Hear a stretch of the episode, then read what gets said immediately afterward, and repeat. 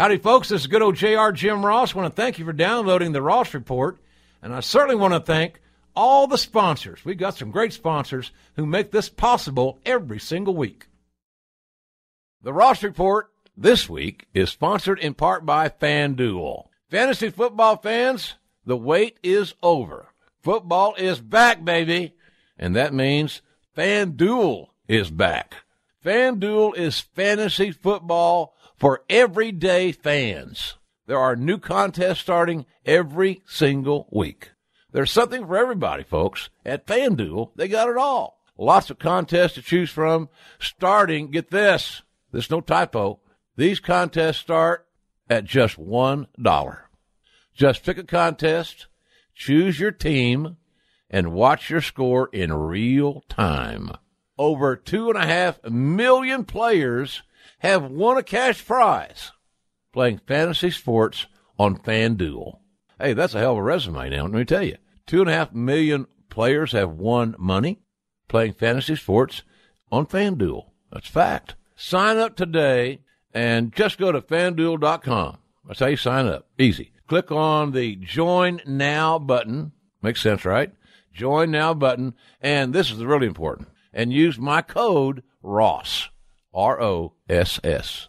Don't get left out, folks, this NFL season. There's just no reason to. Have some fun. Give it a shot. What do you got to lose? game started a dollar. Are you kidding me? Try FanDuel for free with no deposit required. All you got to do is visit fanduel.com to claim your free contest and play for a share of $10,000. Just sign up using promo code ROSS, R O S S. What would that be again, Gordon? Well, that's uh, the wonderful fanduel.com uh, promo code ROSS, R O S S. And uh, remember, it's a void where prohibited, but gin is not. Uh-uh. He's considered the greatest broadcaster in wrestling history. Yes, sir! And now, WWE Hall of Famer Jim Ross, the legendary voice you heard calling every major wrestling match in human history, brings his famous friends to the podcast world. Nice. Welcome to the Ross Report. Indeed, another great week of Slobberknocker Audio. We thank you very much for downloading our Ross Report and for supporting our efforts. A fun show this week. Uh, I'm going to be talking to Celeste Bonin. No jokes, please. Bonin ribeye. You got it. That's enough. Enough of that. Formerly known as Caitlyn in WWE, she was a Divas champion once upon a time. Now, a very successful entrepreneur, a product developer. She's running her own business. She's building her own brand uh, called Celestial Bodies with a Z, B O D I E Z. And He's hosting our own podcast called Boss Ladies. So we'll talk more about that and her products, her time in WWE. Many of you, and I thank you, has sent us questions from Instagram and uh, and Facebook. You know, if you want to check us out on either of those, it's Jim Ross BBQ. And a lot of you sent questions on Twitter, which I thank you for that as well. At JRS BBQ is the Twitter uh, uh, address for us. So you did that. We're going to be asking her those questions as well. So it should be a fun hour. She's a very interesting woman. And ironically, I'm talking to her on this broadcast while she is has been seeking refuge from the Hurricane Irma and is at I believe she is at the Miami City Courthouse. So it's an interesting story. I think you'll enjoy it tonight with uh, Celeste Bonin, maybe better known to some of you wrestling fans uh, as Caitlyn in WWE. We'll have that, but first, you know what's coming up next, baby? Here's what's on my mind. It's time! It's time! It's What's on JR's mind? Certainly, one prominent thing on my mind is the Mae Young Classic. The finals on Tuesday night. I know that many of you, the time that you hear this, have already seen the final. Uh, I am recording this pro- podcast this week on Sunday night because I'm traveling on Monday and will be uh, en route to Las Vegas from Oklahoma City on uh, on Monday to prepare for the show on Tuesday night. I understand it's going to be a big presentation, a lot of whistles and bells, a lot of dignitaries. At the end of the day, it's going to come down to Kairi Sane, uh, the only Japanese representative in the tournament, against the MMA veteran uh, Shayna Baszler. Both these women, by the way, have really impressed, from what I can tell, WWE officials, uh, along with several other women in the tournament, for sure. And certainly they've impressed me. I mentioned to you guys that when I sat down with uh, Medusa and Lita in a small room with a little bitty table, no TV cameras, no recording equipment, and we interviewed all 32 women over the course of two long days. I really felt like I got to know many of them. I connected with them. I saw what they wanted to accomplish. I saw how important it was for them to be a part of this group effort to bring a positive spotlight to women's wrestling. And that's, they believe that. And I believe that. So, uh, I have been really excited about participating in this, uh, project for many reasons, but that being one of the primary ones. So if you missed any part of this presentation, uh, it's a great week to check out the WWE network and uh, see what all they have to offer, uh, including all the pay per views and all the the major things that are coming coming your way. But the Mae Young has a lot of content, and I'm proud to say that I think I saw something online that somebody said it was the of the top ten most watched shows on WWE Network. It held nine spots or something like that, eight or eight of the ten maybe. It was really did really well. So thank you guys for watching. I hope that you liked it, and I know I enjoyed working with Lita. And it brings up the question: Will WWE ever have a weekly women's show? I don't know the answer to that, but I think it's a great idea if all the logistics would work out as far as cost. How when would you tape it? How would you how would you record the show, et cetera, et cetera. All the nuts and bolts could be addressed. It's a very interesting idea, and uh, I think there's an audience for it. I think women's athletics in general is getting more love. So all good stuff. Equality. You can't have the mindset if you're a man, especially some men in the South. Not all, some, some, and think that equality is a selective process. You either have equality in all areas or you don't. And that includes one's gender, for God's sakes. Are you kidding me? Some people still hang their hat on that little lame ass argument. It's insane. So uh, I've been I enjoyed it as I said. Uh, check it out on the WWE Network. Uh, I'm curious to see. You know, I I was one of the guys long ago uh, when to talk about Ronda Rousey making a drive by in WWE. I think that she will, and I think that's what it will be a one off. I see no reason to believe that Ronda Rousey would become a full time WWE talent. Ain't going to happen. Now, Shayna Baszler, I can see that very readily. And Shayna will probably be given that opportunity, I would, I would assume. But I know that, that Ronda Rousey would train like a crazy person. She has great competitive spirit. She was an amazing amateur athlete. She's obviously going to take whatever she's committed to do seriously. She's not going to want to embarrass herself, so she's going to come out and do what she does best, and that would be what the wrestling vernacular would be to work snug and physical. I, for one, would love to see that. So we'll check that out, and uh, I think by what goes on in Las Vegas may have uh, an indication of where it could go somewhere down the line. But I, I can tell you this: a Ronda Rousey one-on-one match with, say, Charlotte, for example, and she's not the only one that would be a nice matchup, but Charlotte for sure would be an amazing attraction at a WrestleMania. It it it's a top two or three four match top four match, I would say easily, as far as an attraction is concerned, that would generate great interest and uh, anticipation. So uh, I'm very proud that WWE selected me to be a part of the Mae Young Classic, a fellow Oklahoman. Certainly, I don't think anybody in Oklahoma would debate the fact she's probably the toughest female to ever come out of here. Period. Played football with the boys until they figured that wasn't politically correct. She wrestled the boys, so she beat the shit out of all of them that was kind of embarrassing for Daddy's boy to get beat by a girl. And uh, so Mae was quite the character, quite the character. Thanks for supporting the Mae Young Classic.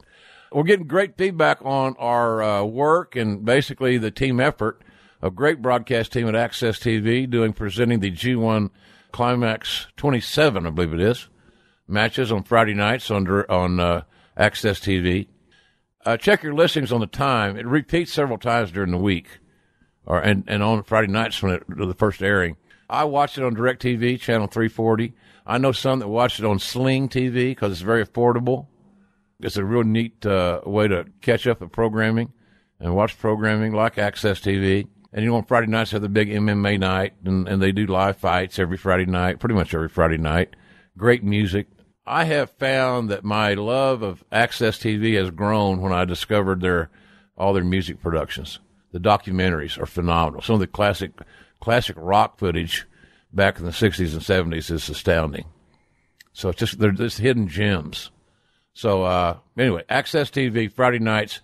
Uh, Josh Barnett is my partner. Nobody in wrestling has a partner that's more knowledgeable uh, about uh, multiple genres of combat sports than my partner, Josh Barnett.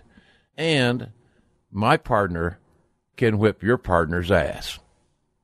Case closed, Ernie.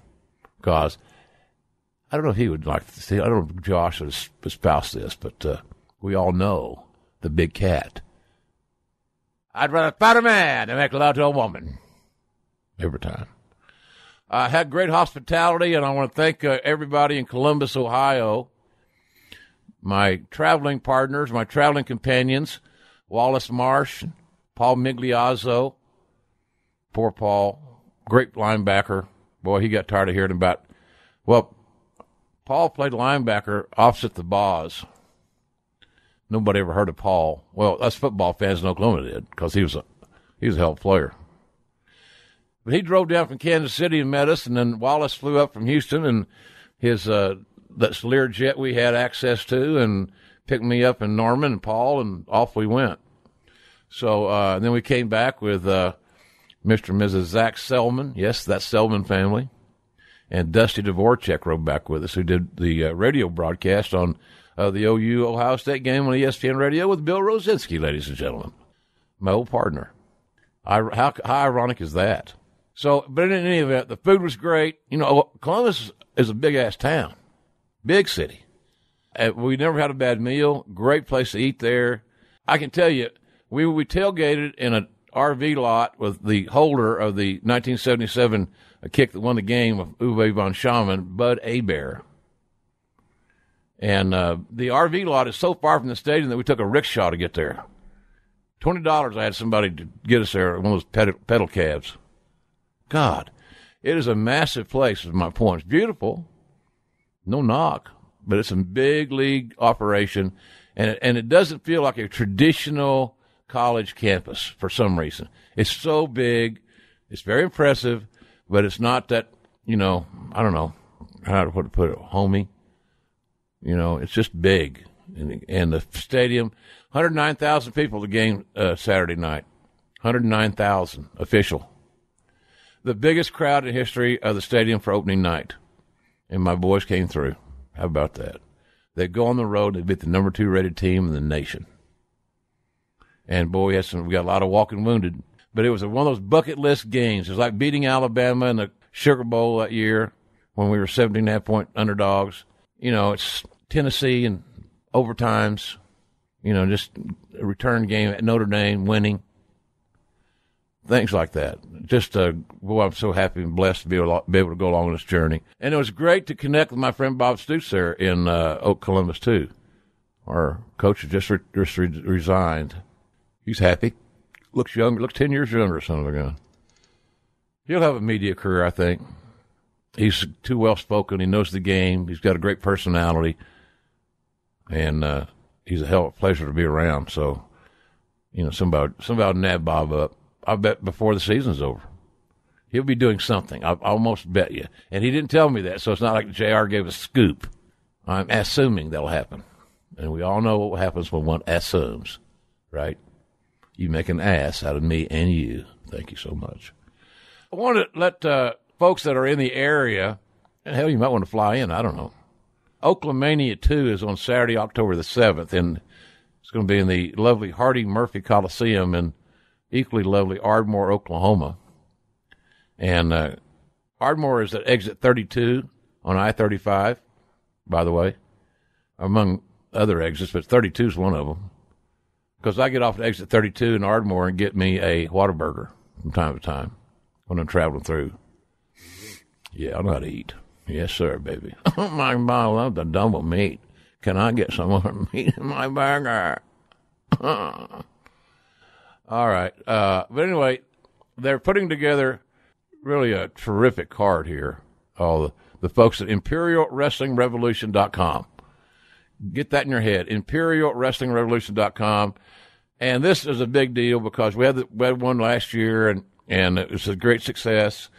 Oklahomania 2, Saturday, October 7th in Ardmore at the Hardy Murphy Coliseum. If you're traveling up down 35, you're going to be, it's, it's in Oklahoma at exit 32. It's north of Dallas. Very easy drive from the Metroplex to Ardmore, for goodness sakes. Sting's going to be on this card.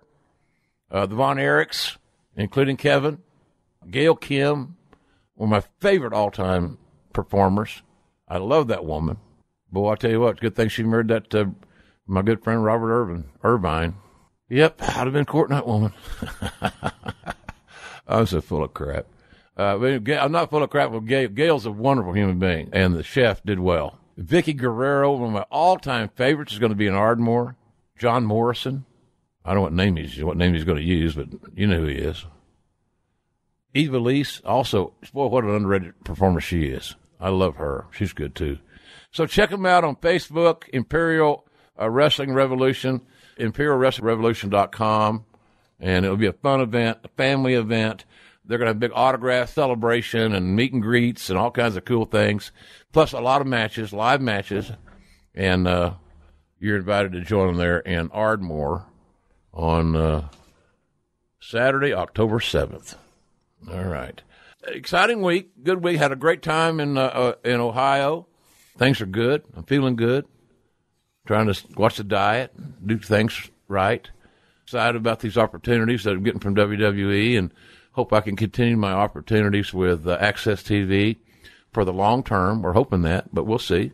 It's a work in progress, but we're that's our goal. We'll see if we can get there. Sometimes you can get those goals met, and sometimes you can't. It's just part of the process, I guess. We'll see how it goes. But uh, a lot of real neat things. Remember our uh, show. I'll mention it again, but our, in Boston, if, we're going to be in Boston in December for Ringside with Jim Ross. Uh, that's uh, going to be a lot of fun at Laugh Boston. More information on it, but uh, tickets are available at laughboston.com. It's December 16th, Saturday afternoon, and it's a big WWE weekend in Beantown. So uh, we'll be looking forward to that. Jeremy Borash, the great Jeremy Borash from Impact Wrestling is going to be joining me as the MC. And uh, so we hope that's that's good. It's going to be a lot of fun. I enjoy Boston's one of my favorite cities. The food's great. It's just at the time of the year in December during the holiday season. Some of those cities in the Northeast, like Boston, they just feel they feel festive. There's generally some snow out there sometimes, and it just feels cool. So anyway, hope you'll join us for that. We'll tell you more about that. So again, uh, remember that if you want to check us out on Facebook, Jim Ross BBQ. Same for Instagram. I thank Sean Creedle every week for ramrodding that for me. He's a valuable member of my team, our team, and we appreciate him. And of course, you can follow me on Twitter, which I do. I'm guilty of that at JRSBBQ, and we appreciate that as well. And that, ladies and gentlemen, remember Celeste Bone is coming up. Bone in. She's a powerhouse, man. On the mat and in the boardroom. That'll be a good one, but for now, that's what's on my mind. Hello, this is Coach Jim Harbaugh with my esteemed colleague and co host JT Rogan. And we're excited to announce our new podcast, Attack Each Day, the Harbaugh's podcast, that's coming to Podcast One. Each week, we'll be talking to different members of the Harbaugh family, along with athletes, celebrities, and unique guests. On different episodes, we'll have my dad Jack, my brother John, my sister Joni, my wife Sarah, and even my kids from time to time. We'll have great guests each week, and we'll attack each podcast with an enthusiasm unknown to mankind. Sounds pretty good to me so join us each Tuesday on Attack Each Day, the Harbaugh's podcast here on Podcast One. Also, make sure to subscribe on PodcastOne.com, on the new Podcast One app, or at Apple Podcasts. And, Coach, who's got it better than us? I know the answer to that, JT. Nobody. The Ross Report. Man, you talk about going to the ends of the earth to get a guest. We have a star, Celeste Bonin, who is riding out the Hurricane Irma. And Celeste, tell tell us first of all, thanks for hopping on here, but tell us where you are and how you got there. oh, you know, first of all, I would not have missed this opportunity in a million years to be able to uh, jump on your podcast. So I am currently a hurricane refugee. Um, I have a friend. I so I live in South Florida, and we were basically get we're gonna get the you know the the really bad stuff from this hurricane. So um, I boarded up my windows. Uh, I prepared my warehouse, and then um, I have a friend who's a U.S. Marshal, and he uh, was kind enough to let my mom, myself, our combined three dogs and a cat come down to the Miami courthouse um, to basically ride out the storm here. And it was kind of funny because uh, Miami is south of where I live, and I was basically driving into the storm yesterday. And um, it's basically like a bomb-proof building. We got generators, we have canned food, beans, tuna, all that good stuff, sleeping bags. I actually slept on. Um, we had air mattresses, but not enough, so I slept on three couch cushions on the floor last night. Mm. That's a commercial. yeah, it, that's a well. Hey, the great thing is, is uh, apparently that you and your family and your your dogs, your animals are happy and are, or at least safe. Hope you're happy, but you know, safe. That's the main thing right now is to be safe. Yes, sir. It's uh, it's you know, I'm actually from Houston, so with the big tragedy that you know with Hurricane Harvey, yeah. um, I have my all my friends and family are there. Um, my cousin basically lost her house, and it's been such a nightmare. And then for this hur- Hurricane Irma to just sneak up on us, um, you know, everyone was really panicking, and I was too. Uh, you know, I'm usually pretty like cool as a cucumber in most situations, but um, I was certainly worried. And uh, my, you know, in South Florida, all I have is my mom here and so I was worried about her and you know all our pets and stuff. So I'm I'm very thankful to um, you know be able to come here and be safe. Yeah, absolutely, absolutely. There's a lot of folks that don't have that luxury or that opportunity, you know. So you got a break there on that one. Yeah, I know. I'm I'm I'm counting my blessings, and you know, there's a lot of um, there's a lot of shelters open for people because it honestly we're so far south in Florida that it didn't make much sense to drive all the way up because it it would literally take maybe eight to ten hours to get out, and then the storm was supposed to hit you know Atlanta and like uh, you know all you know the bigger uh, cities up where you would you know seek refuge. So um, it, it did for me. That's why I didn't drive because it didn't make sense because there were so many gas shortages. So I did. I definitely lucked out on being able to stay here. So I'm I'm very grateful. When you were driving from the north down south to Miami when everybody was leaving. Mm-hmm. What was that like? Was it was it kind of, was your was your lane kind of deserted? I could have dri- driven in any lane. I could have swerved in any direction, and I would have not hit one thing. It was so weird and like eerie because I live in a you know Miami's a huge city, so it was so weird to see. And then, you know, all the businesses boarded up, everything's closed. Like, you know, everyone had kind of either evacuated or just decided to stay in their house. So, it, and like every house in the neighborhood is boarded up. It's so, it's nuts. It's a, it's a very weird feeling. Boy, it's going to be widespread too. A lot of folks that are listening to our audio, we, we're uh, hoping for you and, and our good thoughts coming your way. Certainly, the key thing I think is to try to get to follow the directions of your local officials and don't try to be uh you know John Wayne this thing. Uh, you know, be be an individual, but really, it, it's just not. Now it's not the time to be the hero. Now's the time to be alive and stay alive. Absolutely, you know? absolutely, yeah. Uh, we've had the governor on nonstop, and he's been doing so much, which is really great. And um, you know, just really encouraging people to like heed the warnings and evacuate if they're in an evacuation zone. And uh, it's been really serious. And I know a lot of people are just really freaked out because everything that happened in Texas. So um, that was, you know, horrible, but it did, I think, make people take it more seriously here. Well, whatever it takes to get people to move and, and, and get out of the bullseye. You know, it's like you're going to die if you stay here. I like this one. Somebody uh, was they were talking about some people that were resistant upon uh, leaving. Uh, it was a, a Houston uh, deal, and they said, "Well, then do us a favor." Write your social security number on your arm with a magic marker. because we're gonna fi- we're gonna find you dead, and we'll, this is makes it easier for us to identify who you are. Dude, if that doesn't make people move, I don't know what will. No lie, man. That's that's that's that's coarse. That's uh, that's that's heavy duty, stiff stuff. So I agree. so listen, tell everybody how they can connect with you, and they should for a lot of reasons we're we're going to get into. But tell everybody, Celeste, how they can connect with you on uh, the various forms of social media in which you uh, are a part of. All right. Well, everybody knows that social media is everything. So, um, personally, uh, I'm mostly on Twitter and Instagram. Um, my handles are the same. It's just Celeste, C-E-L-E-S-T-E. My last name is Bonin, B-O-N-I-N, all one word. Um, that's for Instagram and for Twitter. And then um, for my company, Celestial Bodies, um, Instagram, Twitter are the same. It's just Celestial Bodies with a Z. And uh, my company's Facebook is uh, facebook.com slash celestial bodies official. And I think that's all the places you can find me. I have a Snapchat, but I'm never on it. and I think that's it. But for a lot of folks that are somewhat active in Twitter, it's uh, at Celeste Bonin. Correct. So that's my maiden name. I never changed it when I got married. And I'm actually, as of the end of this month, going to be complete with my uh, divorce. And I will once again be back to my maiden name. So, And Bonin's your name. yep. And How- I'm never, you know what? Never going to change it again. Nah, hey, that's good. hey, it's quite frankly a kind of a memorable show business name. It certainly is. But how many bone in jokes can you have, right? Honestly, I experienced them all through high school. Oh, I bet. I still get them now, so I, I appreciate it. You talked about social media. You're trying to, and I really admire this. And I read a, your your information you, you provided me and what I could research and what people had asked on the online.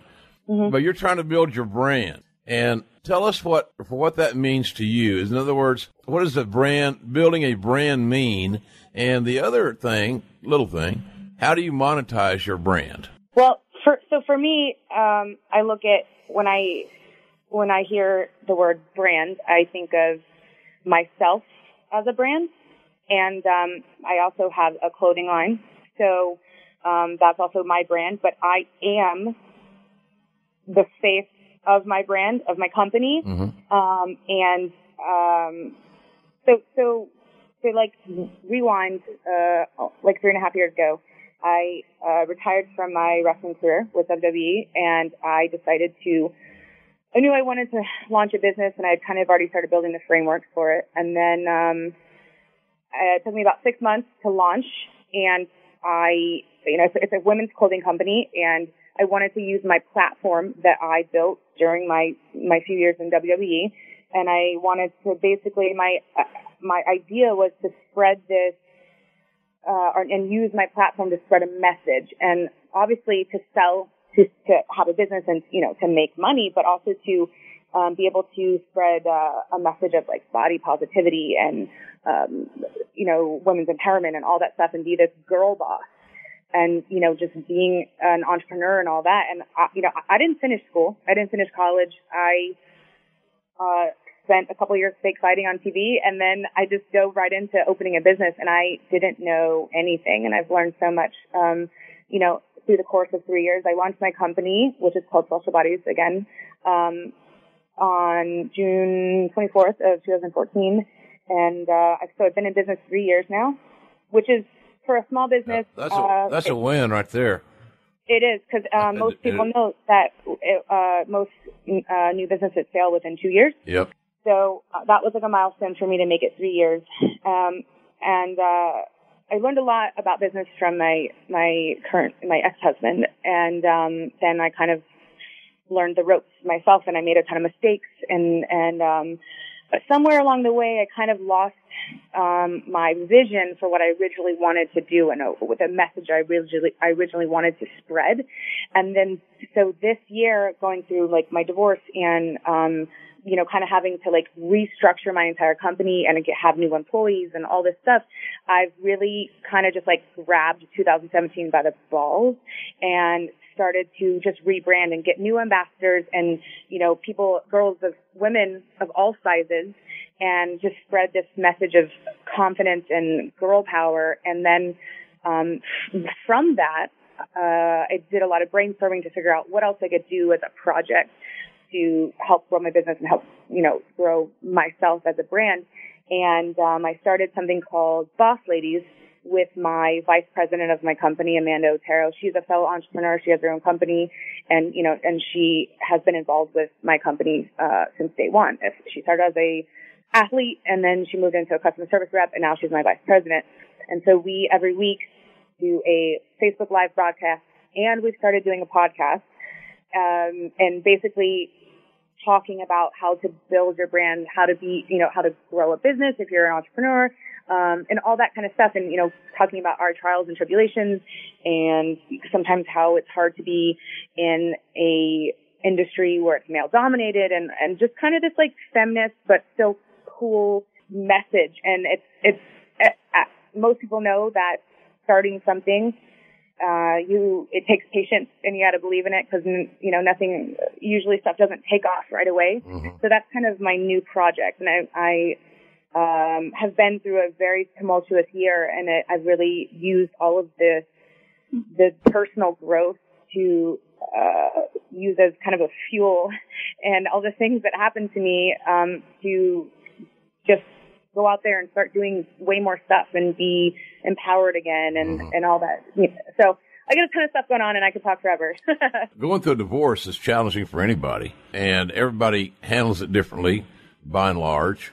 But I think in general terms, having been a veteran of two, that uh, it's imperative that we learn from these experiences seriously. If you don't, you compound what they are. You make them worse than they are. You have to literally learn from every single thing that you go through. And I've always embraced um, never having regret because if you start regretting things that you went through in your life, it, it first of all, there's no point in regretting because nothing's going to change. The past is the past, and then you have to take each opportunity what um, from what you go through, whether it's good or bad, to grow. And I Uh, I got to tell you, I just I, am turning 31 in a month, but wow. uh, my 30th mm-hmm. year of life was my most pivotal year. Yeah. And uh, I'm just like I would say, you know, when I'm talking to someone like younger than me or even my age, is like, you know, that everyone's like, oh, I'm not 20 anymore, I'm 30. But honestly, like my 30th year was my most pivotal year, and I'm so thankful for all the stuff I went through. And I hit some rock bottom times, and it made me like so much stronger and you know, allowed me to venture off on my own and believe in myself that I could do my own thing. And um, so I'm like thankful for for all that rock bottom stuff that happened over the year. But um, it's good. It's really it's, life changing. Oh, absolutely. And the early early 30s are a magnificent time. Uh, the 30s are a magnificent time, quite frankly. But here's my theory. Uh, at my stage of life, I, I will tell you, Celeste, that I live every day the best I can with no regrets and I don't bring negative stuff forward as best I can keep from it. And I don't live in a world where I surround myself with negativity. My wife passed, you know, my wife got killed in March, so I'm thinking I got to make some changes. I'm going to do some things differently, and so I I just have made some life changes, and some of it just on on my approach to things. And it's like, well, that makes common sense, Jr. It sure does, doesn't it? So now your next question is, well, JR, you're 65 years old, which is the new 45, I might add. But, it sure is, but, it? Yeah, but nonetheless, why didn't you figure that out before now? I don't know. But as anybody that's listening will grow, as they grow older, they're going to discover things about themselves that they should have discovered a long time before. And then they're going to ask themselves, Jesus, why didn't I figure this out earlier? It just wasn't time to figure it out earlier. It's part of the journey, man. It is the journey. And that's the, I love when, even though it's so cliche, I really love the saying and, you know, when anybody says that it's, it's really not about the destination, it's about the journey because going through the entire experience is you know, that's what changes you. That's what helps you grow. That's what makes you realize, you know, w- what you're going to do next and how you're going to do it differently. And so I always like love, I love the journey. it's everything. It's everything. And the finer things in life are all about the journey. The je- hey, there's nothing wrong with a good old destination. Don't get me wrong. but the but the journey can always be very eventful. The the various things that you are involved with are they mm-hmm. along the lines? Uh, are they all along the lines of fitness or nutrition or health? Where I'm at now is so I started this company and it was uh, I started out with just sizes small and medium, and so I designed every single piece that I sell um, for celestial bodies, and it's women's fitness apparel.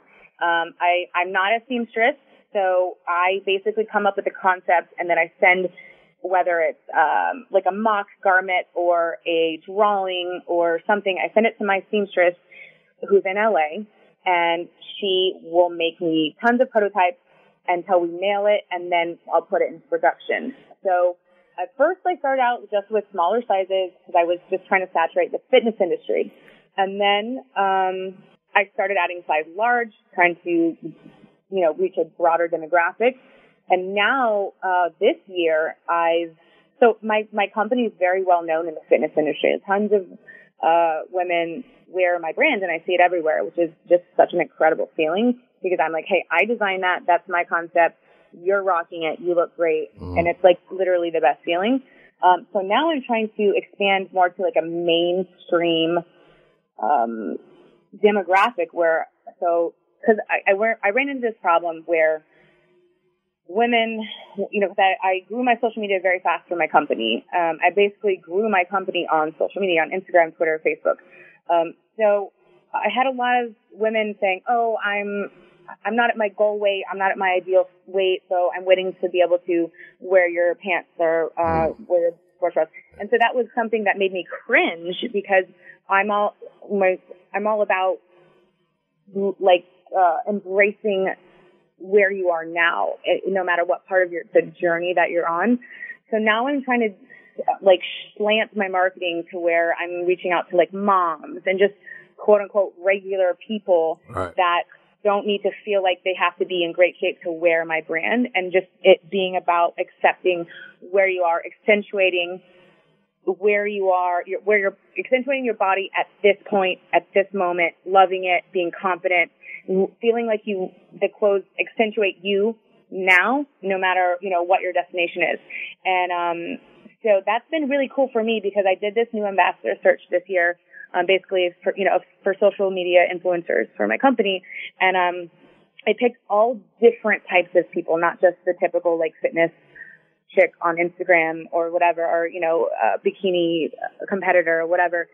I picked a lot of, uh, different body types, girls that were larges. Most of my ambassadors are size medium. Some of them are smalls. Like, it's, it's such a, a vast, like, variety of women. And I have some men as well. Um, because I just put out a few men's items and um it's been so cool like the response like I've been doing more expos and uh you know appearances with my company and uh, I, the, the response I'm getting is amazing. People are feeling like it's it's more of a relatable brand and they're comfortable to wear at this stage in their life. And that's that is what my idea was in the very beginning when I launched the company.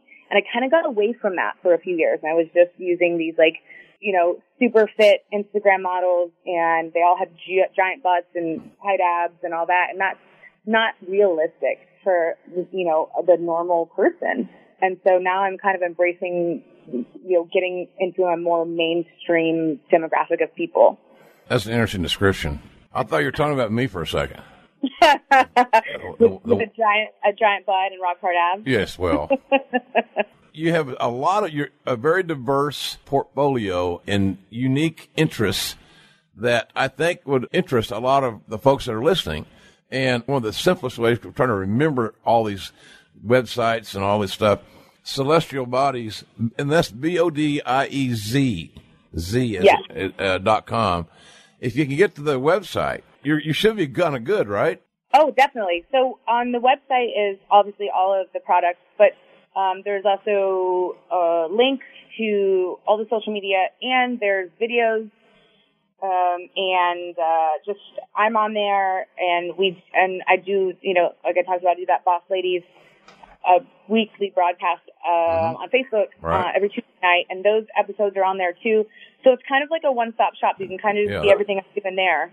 I think that's the money, folks. Is remember the the website www.celestial c e s e s t i a l celestial celestial bodies b o d i e z Dot com. The Z because we're cool and hip. That's it. Oh, of course, absolutely. You're cool and hip. We're going to talk more about Celeste Young uh, entrepreneurial uh, aspirations, uh, how she worked that into her wrestling career, and and some of you have been nice enough to provide us some questions, uh, Instagram and Twitter and Facebook, so forth. So I'm going to look through those, and we'll talk more wrestling things because I think it seems like most of the questions for you are of the wrestling nature.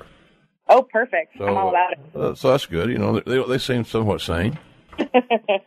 not, so we'll have some fun with those. But and we'll do that, folks. Uh, after you hear from one of our sponsors who makes this program possible and free. That's TrueCar. Yes, indeed. I love me some TrueCar, folks. When you're looking to buy a car, it's important that you're getting real pricing on actual inventory.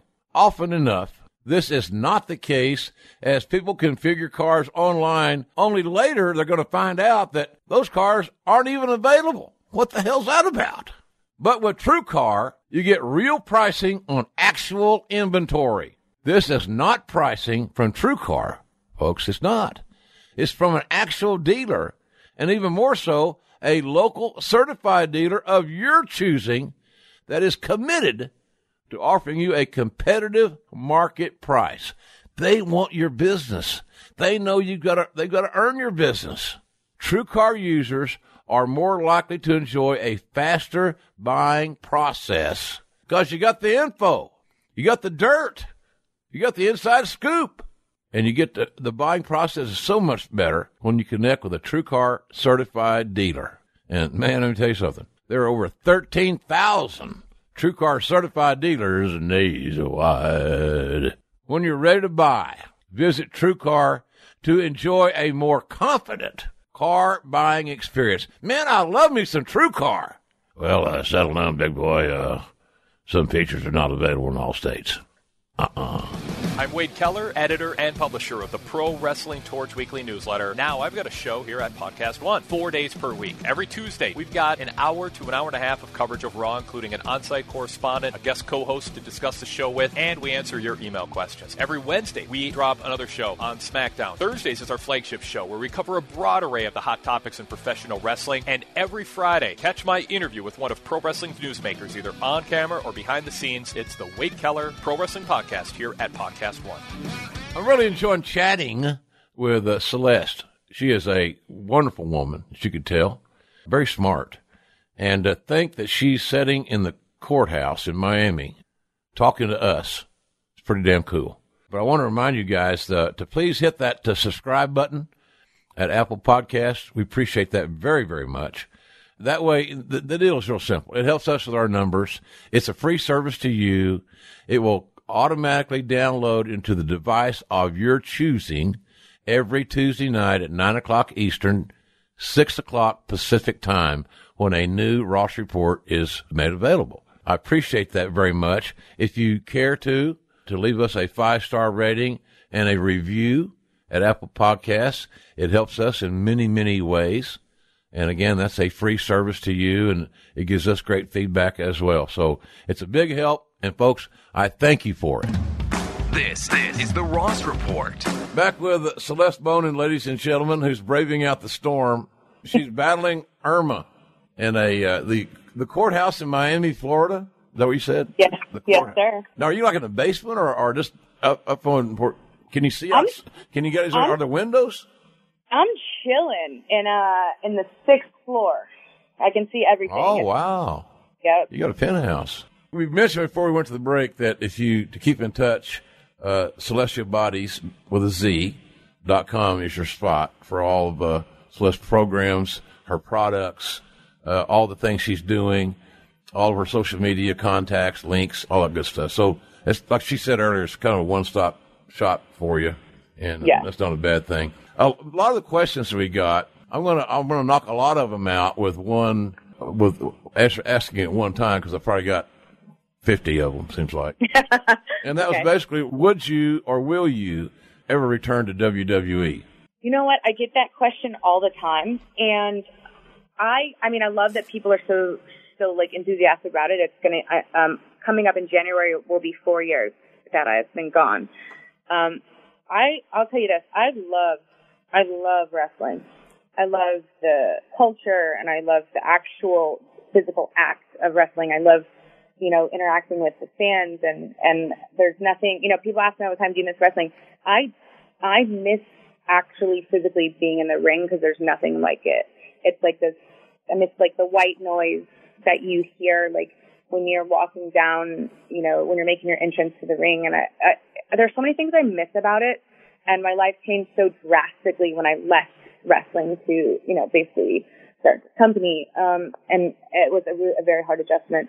But you know what? I left on very good terms. Like I just sat down and I was honest with um, Mark from Talent Relations, and I said, you know, I'm not happy right now.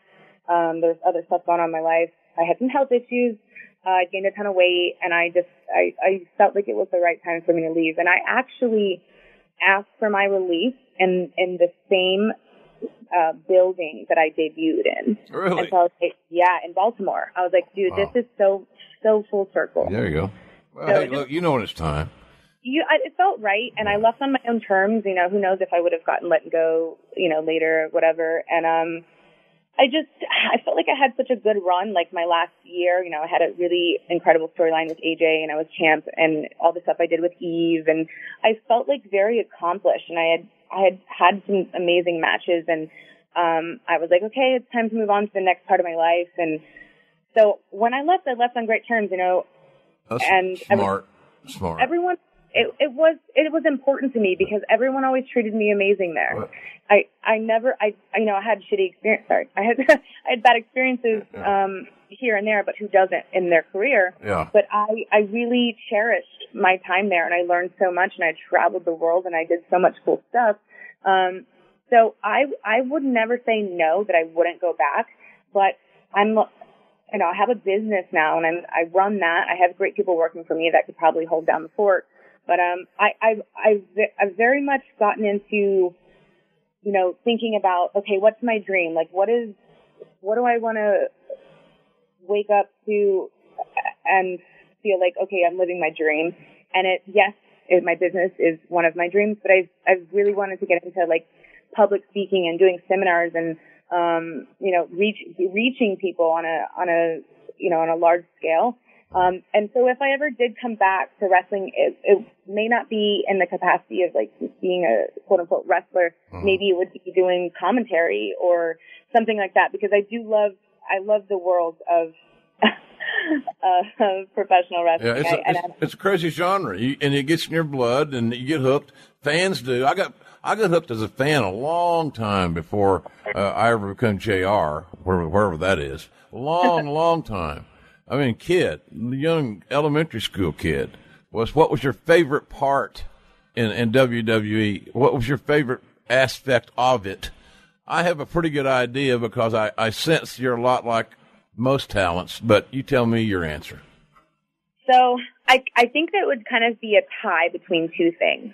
Um, one of them would be the actual, the moments in the ring. The moments that are do or die when you, you know, say you get time cut and you're on live TV or you're a pay-per-view and you have to make these decisions and you have to, you have to make these, these last minute calls and if, if the crowd isn't into your match, like what do you do? If you have to go home, you know, if you have to finish the match early, what do you do? Those crazy last minute decisions that you have to make with the person that you're working with, um, it's so much adrenaline. Um, and I miss that stuff because I think that took true, that was like, that took true character and like true passion to be able to handle something like that under pressure. And, um, that I love. And Well- then the other aspect is, um, the relationships that I formed mm-hmm. with people that I traveled with. And there like you go. That's what I had written. I had that's what Yeah. I had written down. just the life, Yeah, like yeah. the the the tra- you know, it, it it was you're like gypsy. You travel, not you're flying constantly, you're driving constantly. You don't sleep that much. You find a random gym, you find somewhere to eat, you know, and then you you just have these relationships with people that you work with, these friendships that are basically unlike any other. And you, uh, like, I've kept in touch with a few people, um, that I was so, so close with, you know, when I was with the company. And I'll never not be friends with those people because it's like this weird bond that you form that can never be broken because it's like only you know what you went through with these people, right? So I miss that a lot. Wrestling is like a journey that is uh, much like a uh, book with many, many chapters. And some of the chapters are short chapters, and some are have a funny ending, and some have a sad ending. But there's a lot of chapters in this book, and uh, and the book really, until you completely, completely detach, really never stops being written. It is another chapter. Could and today could be a chapter in your wrestling book that you did. What did JR's podcast? We talked a little about wrestling. Boom. It's, Yep. it's hard for you or me this week after we talk. I'm going to be flying to Vegas to do the Mae Young final. You know, on Tuesday night that's that's going to air. So that's going to be fun. So I'm looking forward to that. Shayna Baszler, Kairi Sane is the is the final match but they're going to do a lot of real cool things about uh, the women's product and a red carpet gig and all kinds of neat things, bringing in dignitaries and celebrities, the things I hear. And then uh, Lita and I will do the commentary. Oh, the- Lita did the commentary as well, yeah? yeah, from top to bottom, I've never seen more of a emotional investment from the talent to the booking than I saw at this tournament. It was so important to them because they perceive, and they're right, that they're doing something very significant for their genre in the business of pro wrestling. Oh hell yeah! I think it's incredible. I I think that since um I think that there's always peaks and valleys, and that's literally with anything in wrestling. Uh, you know, your career, you have peaks and valleys and stuff. But for the women, the women's movement, like this is certainly a peak, and it's it's it's so incredible that they're getting this opportunity and this highlight and and and for so long like i you know uh, when i was there as well um for a few years it was so it was so important for people to take women's wrestling seriously. Mm-hmm. And there's so many talented women on the roster now and it like makes me so happy because i saw a lot of them starting when i was like on my you know when i had my foot out the door. And I had worked with some of them in developmental or, you know, when they had their chance to come up on the road for, you know, a test run or, or what, to do live events. And I worked with them and I was so impressed with their attitudes and their love for what they were doing and then just how important it was to them. And so I, it makes me super proud that that's actually happening. And, uh, I, I'm really going to try to make it because like, it's, like I said, it's such a cool thing. It is. And I applaud WWE for going to the expense of buying, you know, 32 plane tickets from a, a variety of uh, destinations and, and locales more specifically and doing this gig. So it was a, it was a big undertaking. there's no comparison to like what goes through your brain and what goes through your body and and just the feeling of like walking through the curtain and then you know on top of that there's nothing that can compare to to being involved in a match that people care about and they're so excited to watch and they're emotionally invested in there's nothing that can duplicate that Agreed. Wholeheartedly. How'd you get your name, Kaitlyn? Who gave you your wrestling name? Oh God, sorry. Um, so I have a funny story about how I debuted, and I believe that's so. Um, I had I got signed, and I uh, so I had a tryout, and I got signed within a couple weeks. I moved my entire life. I, I'm from Houston. I had never lived anywhere else. I moved my life to Tampa, which is where the deve- the developmental center used to be. It was called FCW, and um, I started there. Uh, I didn't have any money. I just got hired, and I was like, hell yes, let's do this. Um, I got a call from John Laurinaitis, uh, maybe three weeks after I got hired. And he was like, hey kid, you're to debut on, this is on a Friday. And he goes, hey kid, you're to debut on, uh, Tuesday, uh, for NXT.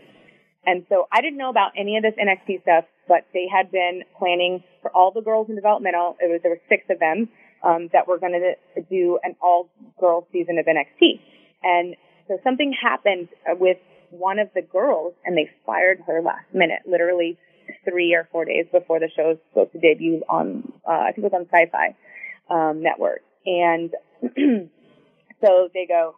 John John calls me and he goes, "Hey kid, you're going to debut. Are you ready?" And I legit started crying because I had never wrestled before. I was just learning how to do like take learning how to take bumps and learning how to do like a headlock.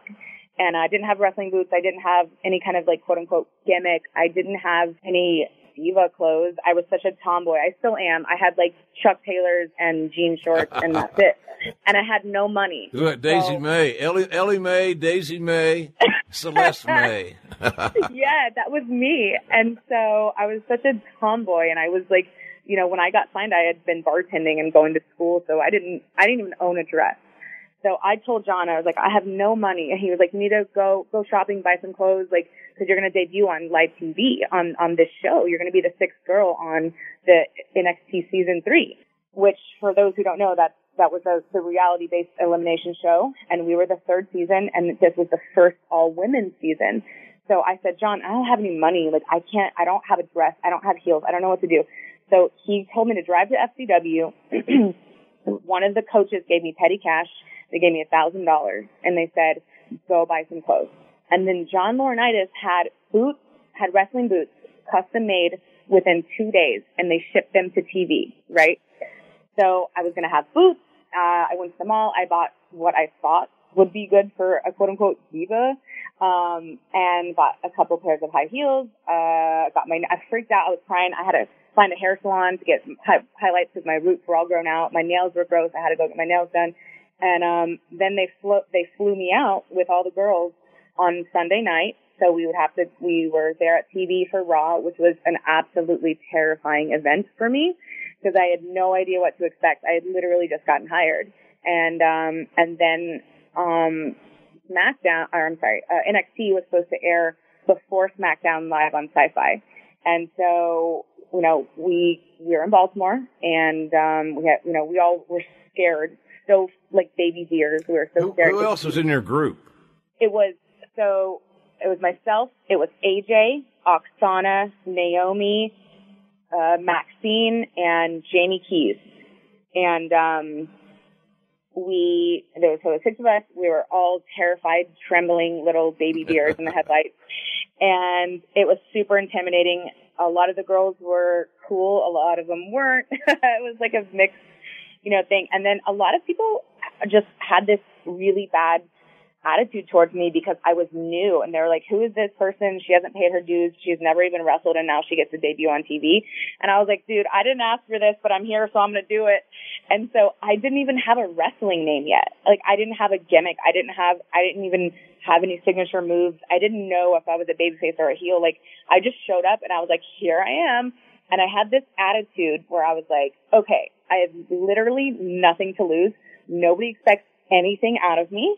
And so that's what I'm going to have to go with. And honestly, it was the best thing that could have ever happened to me because, oh, and, and so I didn't even know what name, what wrestling name they were going to give me until the day I debuted, which was on a Tuesday in Baltimore. John Laurinaitis was like, hey, your name's Kaitlyn. And he spelled it for me. And I was like, really? And that was it. And I, and my theory was that they just gave me this name that was whatever because they assumed not that I have anything against the name Kaitlyn, but I feel like it wasn't fitting for me as a person. It's not really a wrestling name. Well, who? I Uh, yeah, I, I, I'm with you. That you know they they changed their trends and everybody. You know, it's like everybody's got a one word name. It seems like that's another thing there. It's either your first name, your as they say in Louisiana, your front name and your behind name both start with the same letter more often than not, or you only have one name. Bless your heart. You don't have it.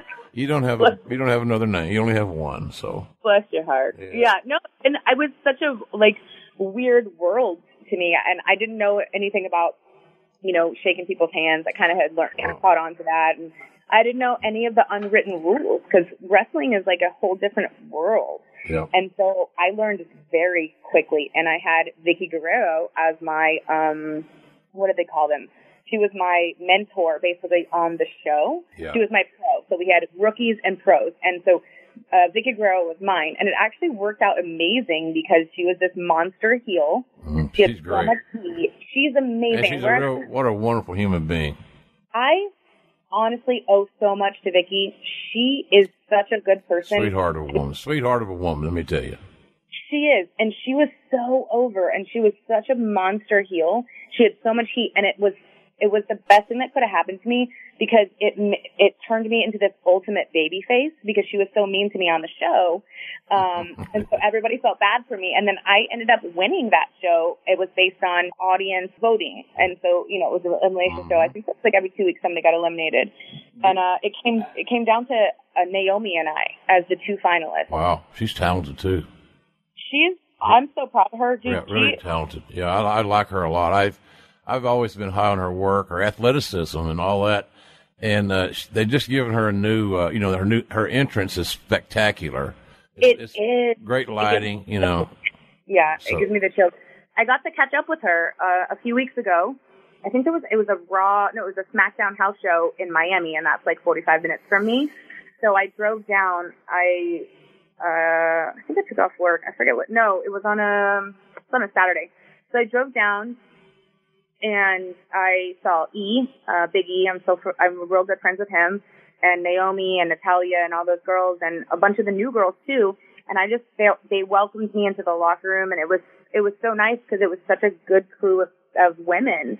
And I just caught up with everybody. I caught up with Naomi, and I I love what she's doing now. And you know, Natty Natty's always Natty. She's Oh. she's there. it was so nice to catch up, but you know what? Nothing ever changes. It felt like exactly like it was when I was there. Natty seems like she's kind of the captain of the team. You know, she's a vocal leader to say the least, and I I love her spirit and her passion, and, and that's all good stuff. Did you have to battle what you perceive to be a somewhat unstereotypical diva body? Did you battle with either your size or weight? And because I would think that the competition level with all with everybody, and especially with females, sometimes in this world that I've been in for forty years, there are sometimes there are pockets or groups of women that are more competitive within their group than some men are within their group. That's all I'm saying. So you know what? It is what it is. And I will say that when I got hired, I, so I got hired and I've always been like a bigger, more muscular woman. Um, I've never been skinny. I've never been like this tiny person. I've always been kind of like a super muscular, powerful looking woman, right? So, and, and when I got hired, they said, okay, you know, you're hired, uh, lose 10 pounds. And like, I think from what I understand, that's kind of a generic thing. They're like, hey, lose a little weight. Well, I- yeah, Um, yeah, cause, yeah. 'cause the camera does add weight. It, it, it truly does. And some of the angles that they use are made to make the men look bigger and more powerful. And by accident, it makes the women look like that too. So, um, I, it certainly did give me a complex. And my first year or my second year of being there, uh, 2012, I lost drastically like 20 pounds. And cause I, cause I had, ju- I had won NXT and I was on the road. I was on the main roster. I, I, you know, I won my spot on SmackDown, but I wasn't being used for anything. I wasn't, I didn't officially debut. I was just kind of traveling and learning how to work. And, um, I thought, okay, maybe if I lose a ton of weight, that then I will get a, a you know, someone uh, will give me a chance, right? So I lost a ton of weight and, um, it was really drastic. It wasn't healthy. And it was, it was borderline di- uh, eating disorder, right? So Not good. it wasn't good. And I remember being like super lean and skinny um at the WrestleMania in 2012, uh, uh, which was in Miami, and um nothing happened from it. No one noticed. No one said anything. I didn't get any airtime. I didn't debut. I was just still kind of there. And then I had this un- super unhealthy rebound where I gained a ton of weight. And then it wasn't until maybe my it was like my second two and a half years in where I was able to reach a point where I was um lean for me. I still was big, quote unquote, bigger than the average girl, like the average 10 that Vince likes, you know, super skinny and whatever. because that was never going to be me. But I found a place where I could uh, be healthy and still look good. Yeah. And around that time was when um, Fit Finlay came back because he left the company for a while and they rehired him and he always really believed in me and he started throwing me into matches and um and stuff like that and and that's when I got my chance and it was a perfect timing because I was finally at this point where I felt comfortable with how I looked on television and I was able to maintain it like in a healthy way and because everybody knows like that has ever been in the industry traveling and not sleeping and stuff it's so hard on your body and it's hard to have like a consistent diet and like, you know, I gain muscle super easily and I gain fat super easily. And so I have to be very regimented. And so it just kind of everything all fell into place at one time where I was, um, happy with my body. And because, you know, uh, Triple H is, he's a huge fan of muscle and the fitness industry and stuff. And he, you know, commended the way I was, I looked and I was super happy about that. And, you know, that's kind of when I got a push, but I was always kind of on the radar for like, Sure. oh, You gotta be. Vince- Yeah, or or or because like I know that Vince has a certain idea of what women should look like or what he wanted to see, and I was kind of always teetering like in between that. So it was it wasn't until I really proved my ability, you know, in the ring that they kind of let off on how skinny or how you know muscular I was. So it was such a battle, such a journey to like find a, a healthy medium. Well, you found it, I think, because you had a really a, a nice run. I think people were surprised when you left. I, I certainly was, but you mentioned Fit Finlay. I haven't talked to anybody, females specifically, talking about here, has, uh, sang his praises. But in a nutshell, Celeste, what separates him from the other producers, or what makes him a really good quote unquote coach, especially for the females? So everyone used to call him the diva whisperer um, because he just had this. I like he it. had this ability to connect with us and kind of weird, weirdly like in an emotional level. And he kind of he was never insensitive because I, I know that a lot of the producers kind of hated having to deal with the girls because it was like catty and it was this and that and you know they didn't want to deal with it because like women are I guess more complex than guys. I don't know.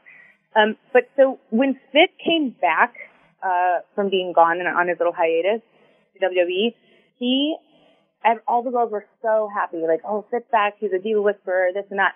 And he, it's almost like he loved working with the women more than anything else. And we never experienced that because everyone, it was almost like when someone found out that they were a producer for a women's match, they'd, they'd roll their eyes like, oh God, here we go. Right? So Fit was just so in tune with, with us and he, he had so many amazing ideas and he was just so good at what he did and he was sensitive and he understood us and he never um he just made us feel so important and so relevant Sound like he was. And- it sounded like he, he was a good communicator. Bottom line. absolutely so i i owe so much to him like uh I, the the way that i even got an opportunity and this is like my favorite story ever is that um, he came back. It was literally the weekend he came back, and we were supposed to have this. Uh, Eve was the champ, and we were supposed to have this battle royal um, with all the girls. And at the, uh, leading up to that point, I had done some a little bit of storyline stuff here and there with Eve backstage, um, maybe a few matches here and there. Not the main storyline, nothing big. And Fit came back, and he we, he had, we'd always had a great relationship. He believed in me, and he knew I had potential and he um so normally in a in a battle uh, battle royal situation i would probably be the first or second person out because i wasn't super relevant and i hadn't quote unquote paid my dues yet. So he let me be the last person in the battle royal with eve. He he was like you know what? You guys have you have a little bit of a story. You've been doing this this and this on tv okay you're in there. And i was like i sh- like was about to pass out. I was like oh my god okay. And so we had this it was on raw and we had this whole battle royal um, I, so we eliminated everybody. It's down to me and Eve, and the spot was it was for her to go over. She was the champ, and there was a spot where I was supposed to clothesline her over. She was supposed to um, hang on and pull me out by my feet, and it's, it's, it's this whole spot for the finish. And I so I tried to clothesline her, and it she didn't she it wasn't hard enough. She goes hit me again. So I like JBL'd her hard, and she flipped off and couldn't hold on, and she Uh-oh. eliminated herself, Uh-oh. and I won the battle royal. There and uh, it was Ah, yes, and so it was live on Raw. So as we say in the industry, uh, nothing can go wrong on live TV because it's live. So you just go with it, right? Yep. So I stood there like a deer in the headlights, like, oh my god. And uh, the ref, who it was his first time live on Raw, he was like a deer in the headlights too, and he was like, uh, celebrate. And so I celebrated, and that's how I even got this opportunity to start being. And then from there, I was involved in the storyline afterwards because I had won the battle royal, and it was for the number one contender. So I owe like everything to fit for even getting the opportunity to, you know, start my storylines and, and my career, really. and for Eve for telling you to lay it in. Yes. And you know what? Eve and I are still friends and I love everything she's doing. And she was such an amazing person to me. Mm. Her soul is beautiful. You can talk. You can talk to her and tell what's there, and there's a lot there. She was smart, real, talented, like just honestly one of the greatest humans I've ever met. And she knew that she was leaving. Um, and you know, I actually won the title from her in my hometown in Houston. Um, and that was the day that she retired. I remember And that. it, it was the 20th anniversary of Raw. It was in Houston, Texas. And usually, if anybody knows anything about wrestling, you know that you never win in your hometown. You always lose. Tell me about that. so it was this crazy opportunity where I got to win the title in my hometown, and That's um, good for you. I remember that. though. That was a that was a cool night. it was the best night ever. I was it was seriously one of the coolest days of my life, and it it meant so much to her for the for her to pass on the title to me in such a, a an impressive way, Honorable So way. she- yeah, An, and- honor, an honorable, time tested way uh, how the business has persevered by and large, uh, and how it's been how it's uh, functioned internally is by passing things on, and it was a, you know uh, a more of a cooperative effort. It's the legacy. Yeah. because she put in so much. She put in, she worked so hard, uh, and she was one of the ones that were always so cool and fair. Yeah, great look. She's doing good in the MMA now. With her husband. That's cool. And oh, she's, I love her. She's doing so much women's empowerment, women's Yeah. self defense stuff, and it's she's just. We, me- uh, AJ and I traveled with her for uh, for a little bit. And we used to have this joke that she was like a Disney princess. Because she always looked so perfect and she was just like the perfect human. The so, greatest, she may have the greatest eyes in the wrestling business at one time. Her eyes absolutely. are hauntingly beautiful. There was this incident a week or ten, week or two ago down in Mexico City at their version of WrestleMania, where a uh, female wrestler in the company AAA, she wrestled under a mask as sexy star, very talented actually and uh, athletic, but she went off script as has been quoted uh, and got one of her opponents in this multiple person match in a cross arm breaker and started wrenching it back for real and hurting the, the, the pers- person who gave her the arm to do it to start with, right? She's been called out on it. There's some, some people says that say, you know, they're not going to work with her. She's not welcome in the locker room. She hurt a fellow competitor who gave her her arm because she didn't like something that was going on, apparently. Obviously, she wasn't goddamn celebrating. She was mad at something. But uh, where do you stand on something like that? I'm all about standing your ground and standing up for yourself. And you know, if if something's not right, you speak up and you you voice your opinion. But I I would never because I've been in situations where someone isn't happy with either where they're at in a storyline or their career or whatever, and they take it out on you in the ring, which is literally the most awful thing to do because you go into a match with someone and you trust them with your body. So like, Yeah. here's my arm, let's do this spot. And if they hurt you intentionally, it's kind of like, I don't know, it's you trust somebody with your body, right? You do everything you can to protect somebody else, someone else's body. And you do everything you can to, to put them over or to follow the story of the match. And if they hurt you intentionally, it's just like it's betrayal. It's not okay. And so I don't know the exact situation. And so maybe if there was this huge backstory, um, you know, and she got screwed over by somebody or whatever it is. That's still not the place.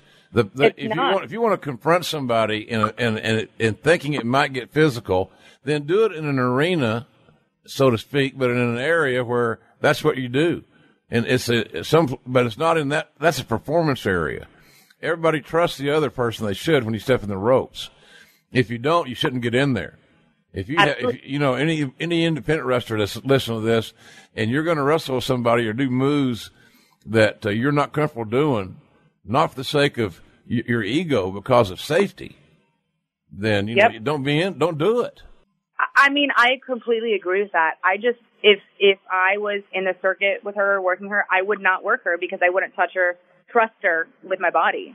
Because like that's you know when you're wrestling, your body is your livelihood. Like that's you know so when someone intentionally hurts you because of some personal grudge or whatever, it's it's such a betrayal and it's not cool. And so I I think that like she needs to really get a grip and realize you know, what she's doing. And if someone's willing to work with her, that she needs to respect them and take care of their body. Emily Louise Burns, bless her heart, Emily Louise is writing in, and she's wondering what your relationship and your experience was with AJ Lee. I had my best matches with her. Yeah, she's, she's talented, man. She is, and she's an amazing person. She's a complex person too.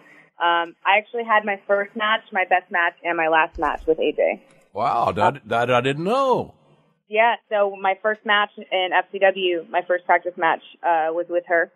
And then my best match, which was when uh, our title match at, um, it was, uh, uh, was it Payback? I think it Uh, was. I think it was. I saw somebody, another one of our people had asked about your match with her at Payback. Yeah, that match got, uh, a- awards. Um, we went over like seven minutes on our time and we didn't get in trouble because it was such an incredible match and it was my best one. And we, we were so, I, so I cried at the end of that match based on the storyline and I had lost the title. Celeste, you're doing too much crying now. There's too much, were, a lot of crying going on here, girl.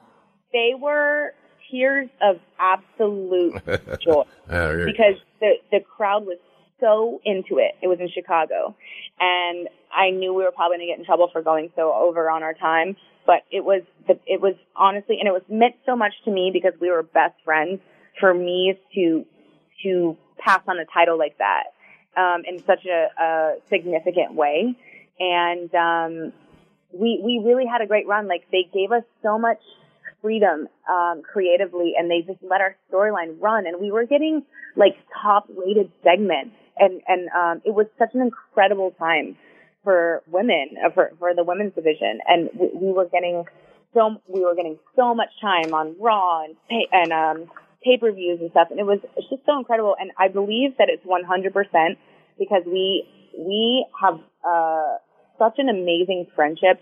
We trusted each other so much, and we joke about it now that we used to hit each other harder than we would hit anybody else because we were best friends. So it's like you would kind of be like, "Hey, dude, sorry," after or before, like, "Hey, I'm really gonna sock it to you because I want this to look good." And we trusted each other so much with our bodies, and we went through so much stuff together that we. um she was so so upset when I when I left the company, and I think she left like a year after me. But we're still friends. I actually just went up to Chicago to see her, Oh, cool. and yeah, it was amazing. Like, uh, I, I, How's her book doing? dude, she's killing it. She's like my idol. She, um, she's a New York Times bestseller. She did a tour.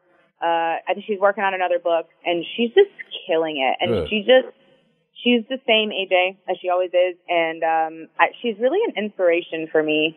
We talk all the time via text or on the phone or whatever it is, and we see each other a lot. So I, I do think that the secret to our our storyline and our backstage segments and our matches were because we were such good friends that we trusted each other with everything. Celeste, there was trust and chemistry. You- You, Absolutely. you genuinely wanted the other to do well. Yep. And if others will think that way, here's what happens. If you genuinely want others that you're working with to do well, it will automatically, unless you are the drizzling shits, make you look, make you look good. It really will. It really will. So uh, it's that's always going to be the best. The, the, the you know that's that's why I used to always admire the NWA traveling world champion. He'd go to every territory that had an NWA banner hanging on their shingle out, right? And sometimes they had to go an hour with the the local territory's you know number one guy, who ironically, you know, some of them were 20 years past their prime. They couldn't get booked anywhere else, but they had to be taken care of and made to look like Superman in a match that they hadn't gone an hour in in probably 10 years. But that's what you're required to do. So I always admired those guys that could get the best, you know, out of everybody. She has it in her veins. She has professional wrestling and entertainment in her veins, and she actually um, she gives so much. She used to give so much to every single thing that she did that it would really affect her. Uh, she, you know, she would like die on the on on the because we traveled together. Also, we were buds. Like we traveled together, we roomed together. We were so tight, and like I could see that the the mental toll that it took on her after because she was she was a huge deal for a long time. Yeah. And I would see the um the toll that it took on her, like you know, because because anybody who's in show business or wrestling or whatever knows that like when you have such high adrenaline rushes, you crash after. Oh god. And it's this yeah. it's this crazy on and off balance. And and um I could see the toll that it took on her. And so I always tried to be super supportive and be you know do whatever she needed. And she did the same for me. And she I you know I would because she's loved wrestling and she's wrestled for so long that and I I didn't. Like I was so new to it. And so I you know I picked her brain every second of every day uh you know uh, you know what what do I do about this? You know what do you think I should pitch for this story or you know and she, we just had this such a great partnership and like we will literally be friends for the rest of our lives That's cool. Oh, good. Hey, you know, uh, I've said this in the show before. You that I was told when I first got in the business and back in the mid '70s that uh, they said, you know, kid, when you get out of the business, you'll be lucky to, to be able to name five good friends on one hand, no matter your Yeah. run, no matter your run. So I said, you know, it's like, you mean it doesn't make any difference if I'm in the business, you know, one year or forty years? Nope, five, you'll be lucky. I agree with that 100% because af- after all, it is, it's show business. Yeah, It's man. cutthroat. Especially with the women, like you're fighting for one spot. Like there's, now there's two titles, but you know, for a while there was one title. So you're literally fighting for the one position. And I do think that by, by creating the, the Total Divas show, it, it brought a lot more opportunity for the girls to, to do other stuff. Yeah. Um, but I got to be honest, and who cares if people hate me for this? Um, I I can't watch Total Divas because I feel like it's not. It's supposed to be reality. It's supposed to be behind the scenes of what it's like to be in the industry, but it's not. I think a lot of the stuff isn't actually highlighting the shit that we go through. Mm-hmm. Reality TV is like you know there there is storyline still, even though it's quote unquote reality. So, um, but I will say that it has shined some light on the unglamorous parts of It has. being in Yeah, I agree. wrestling. Whether you truly appreciate the work ethic that these girls have, or you just like their outfits, or you just like think what their occupation is is cool. And you know what I love is um, I have no bad blood with anybody, uh, you know, in wrestling, and I particularly and I never had a great friendship with her because she kind of left uh, when I was just getting started. And her uh, Maryse, um, she was always so cool to me and everyone that was new. Mm-hmm. Never catty. She was never mean, and you know that happens a lot in the locker room with the, with the women. She um, she left when I had just got started, so I didn't have to. I didn't get to form a great friendship with her, but she supports my business. Like I, I still do some of the shipping.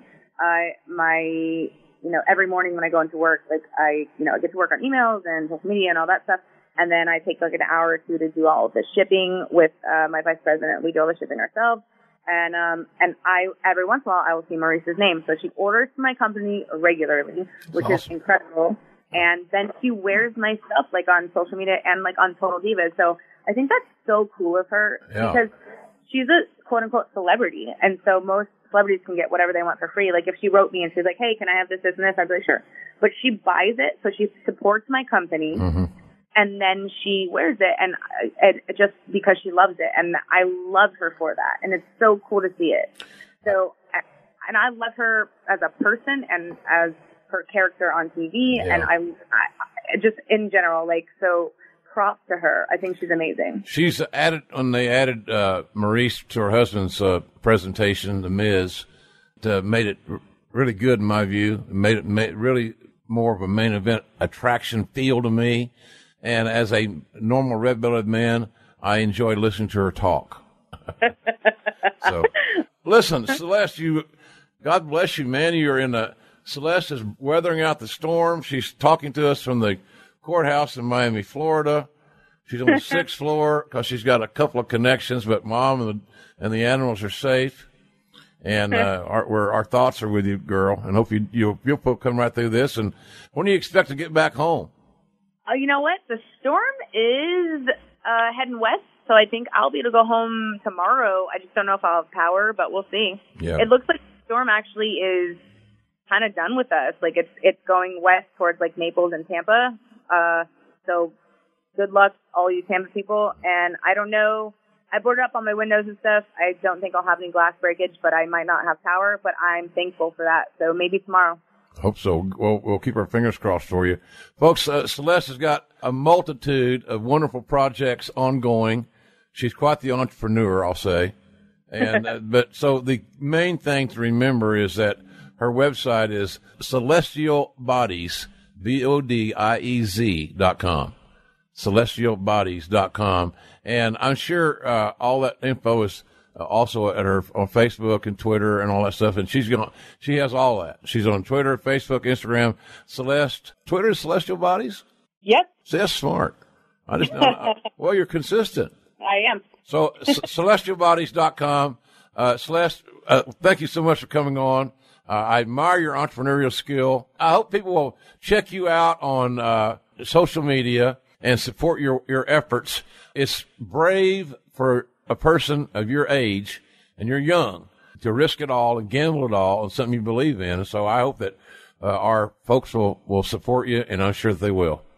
Thank you very much for that, and thank you for having me. The Ross Report. The Ross Report. I certainly appreciate Celeste Boded for taking time uh, to be with us here on the program this week. I just can't imagine, you know, she's uh, sequestered in a courthouse for her own safety, not because she's uh, under criminal prosecution. but it's amazing, and we wish everybody that's being inconvenienced and their lives are being put in danger, etc. Uh, only the best are all good thoughts going your way, whether no matter where you are, where you're still dealing with weather in, in Houston or in Florida, wherever it may be, Louisiana, our thoughts are with you guys. So uh, hang in there. You know, I've always believed that we're probably the most resilient nation in the world. We certainly have more resources if we choose to use them. And we certainly have the brain power to make great decisions if we choose to get along and not be worried about being a professional politician and standing up for our party. There ain't no party when there's tragedy. It's no time to party. There's no time to party in the midst of a goddamn tragedy. Let's party when we celebrate fixing what happened and fixing these damages. So anyway, I really appreciate her joining us and uh, check out her information, will you guys? Celestialbodiez.com. And uh, it's, it's cool. Let her know you're thinking about her. Follow on Twitter. I really admire someone. She's 31 years old. She could still be doing this. She wanted to wrestle. She would be. She chooses to do other things. I respect that. So, unless I think we all should, right? So, uh, there's that. We really had a, a fun show with uh, Celeste. Next week, one of my favorite guys that I worked with over the years. I'd like to think I had a little bit of a hand in, in helping him along with his unique and amazing and successful career. And talking about Gregory Helms, the Hurricane. The Hurricane will be coming through here next week. We'll have our own little hurricane here, folks, next week. Not that Gregory is little. Don't get carried away here. And I ain't seen him naked when swimming naked when the water was cold, so I don't know that either. Then Kenny then that bastard, damn it, Jim Cornette Experience and MLB Network, Kenny. How's that for a plug? Anyway, we'll have Hurricane Helms on with us next week. Great mind for the business. Very observant. He just left uh, Impact Wrestling. Uh, Jeff Jarrett taking a leave of absence there. That should be an interesting topic to discuss to some degree. He's an insider. He was there. He sure as hell knows more about it than I. Uh, we'll talk about No Mercy. So we'll have a, a lot of cool things uh, going on next week. So check us out. I mentioned earlier about our show coming to Boston. Laugh Boston is Saturday afternoon, December 16th. It's a big WWE weekend there, and tickets are on sale now for our show at laughboston.com. Love to see you there. Jeremy Borash and I have a lot of fun on these shows. Uh, I don't get to use JB as often as I'd like because his obligations elsewhere. I get it, but he's available. He'll be with me, and we'll have a lot of fun for a December 16th event in Boston. Hope to see you there. We've uh, downloaded a lot of videos and other content to our YouTube channel. That's a freebie. It's at jrsvideos.com.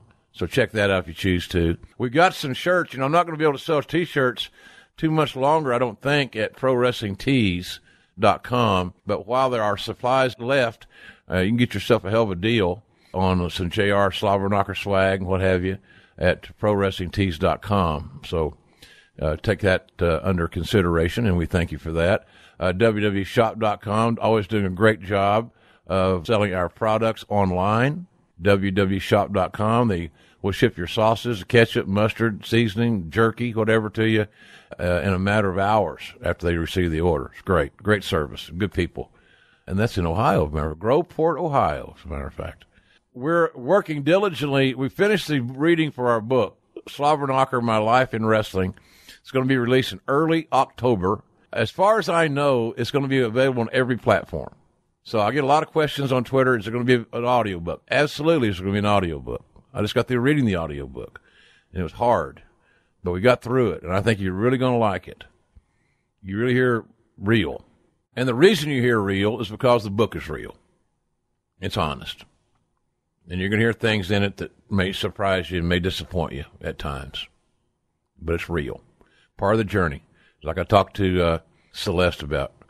The chase is a lot, man. The journey is, that's it. The journey's your life. You know how the journey ends, don't you? How does it end for everybody? So the journey has to be what we focus on because it will end. So uh, that the chase is everything, and I, and that's I, I believe that living life good, man. Enjoying every day, every day.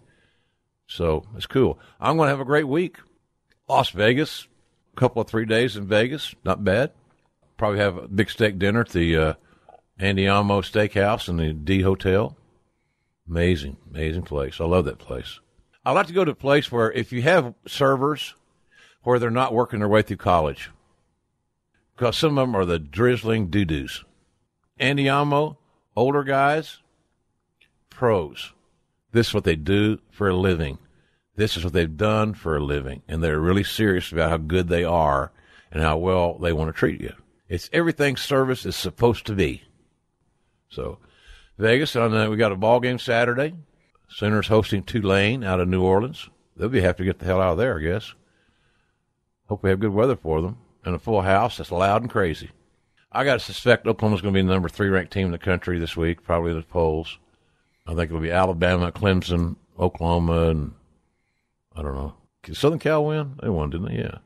Andrew's telling me that Oklahoma is number two in the AP. I think that's a little lofty in my view, but I'm happy for him. Hey, you go into the other team's home den, man, and you and you beat the number two team. You, that kind of stuff can happen, but and it's great to well, now you guys are going to be the hunted. We are Oklahoma is always the damn hunted. People love to beat Oklahoma. As Taz would say, beat me if you can. So good week for everybody. Thank you guys for supporting our show and all the sponsors. You know, it's a big deal for me. I like to give back. I want to carry my share of the water to these sponsors and do out deliver what I'm supposed to deliver. And that's how we, are able to do this for you for free every week. Uh, so don't forget to support uh, Podcast One. It's podcastone.com. Download the brand new Podcast One app. It's available in the App Store, folks. You know that. And on Google Play. It's a one of a kind app that lets you experience podcasts like never before. And of course, you can connect with other listeners of our show. You can debate different topics. It's a cool thing. Check it out. Cost you nothing. Check it out. You can find links and sausage fatties to all my sponsors at podcast1.com. O-N-E. Podcastone.com. Just click on the Killer Deals button. If you will, baby, at the right corner of the page, and then drop the bionic elbow, if you will, on the Ross Report banner. Simple as that. Remember, coming up Tuesday, a week next week, next Tuesday night, nine o'clock Eastern, six o'clock Pacific. You know that. You know that, don't you? But you know how easy it is if you if you subscribe for free on Apple Podcast to our show. You get it automatically downloaded in your tablet or phone, whatever smart device you want to throw it in. You got it. Never miss a beat. So check that out. So look forward to talking to Hurricane Helms next week. Look forward to you tuning in as well. We'll be looking for questions for a hurricane uh, throughout the week on our various social media platforms Facebook, Instagram, and Twitter. And uh, we thank you for participating with that. Your feedback is always appreciated. So until uh, next week, there will be a hurricane coming through, but we'll keep it under control. Let's do our best. If not, we'll get our ass to the shelter or evacuate. One of the two. Simple as that. Do something nice for somebody. Boy, don't we need that now in this country. Every country could use n- more gentle and positive interactions. America, with all this damn weather and these floods, and these tragedies, and these damn disasters, it's no time to, to, as I said earlier, man, on my little soapbox, it ain't no time to worry about your party. Worry about saving lives. Worry about getting people's lives back together, for God's sakes. Come on. Don't overthink this deal, folks, in America. Don't overthink this deal. Help people. And it's like even when a politician talks, they got to put their party in there. Well, here's uh, Representative John Smith, Democrat, uh, Orlando. I don't give a shit what he is. I don't care what you are. I don't care what party you're with. Are you there using your influence and your position to help others that are in need? If you are, good for you. Add a boy or add a girl. You go, girl. Never take tomorrow for granted because you know what we say here, man. Tomorrow's never guaranteed. Maximize life's minutes and you'll be a happier person for it. So until next week, after I've traveled to Las Vegas, I've seen more football, and I've probably done some grilling. I'm good old JR Jim Ross saying, so long, everybody!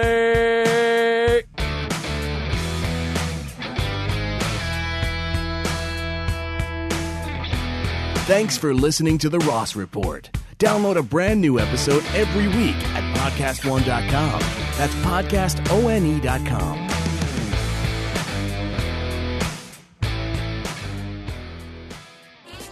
Here at Podcast One, we love hearing from you. We read every tweet and comment you send our way, so don't miss your chance to take our summer listener survey. Just go to podcastone.com and click on the survey banner, or go to podcastone.com slash my survey. It only takes a few minutes, and it gives you the opportunity to make a direct impact on your favorite shows. Tell us how you really feel, so we can get to know you better. We value your thoughts and participation, so check out the survey at podcastone.com slash my survey, or click on the survey banner on podcast podcast1.com.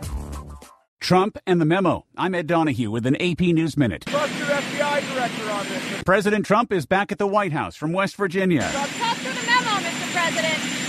Thoughts on the memo, sir? On the memo, sir. White House officials say President Trump will clear the way for the publication of a controversial GOP authored memo, despite objections from the FBI. The memo was prepared by Republicans on the House Intelligence Committee and is said to allege misconduct by the FBI in its investigation of potential ties between Russia and Trump's 2016 campaign. Shots were fired at Salvador B. Castro Middle School this morning in Los Angeles. Two students were injured. The most uh, critical was a 15 year old male that received uh, a gunshot wound to the head. However, we're placing him in critical but stable condition. A female student is in custody, and the police chief in Los Angeles says they believe she is 12 years old. Police say a gun has been recovered. Another student, a 15 year old, is in fair condition. I'm Ed Donahue. Hey, everybody. This is Dan Besbris, host of Fantasy NBA Today, a daily fantasy basketball podcast. We cover every box score from every game, every day. Plus, bonus shows on buy low opportunities, players to stash, schedule analysis, and really anything you could need to smash your league into deliciously tiny pieces. Catch the Fantasy NBA Today podcast, part of the Believe Network, on YouTube or wherever you listen.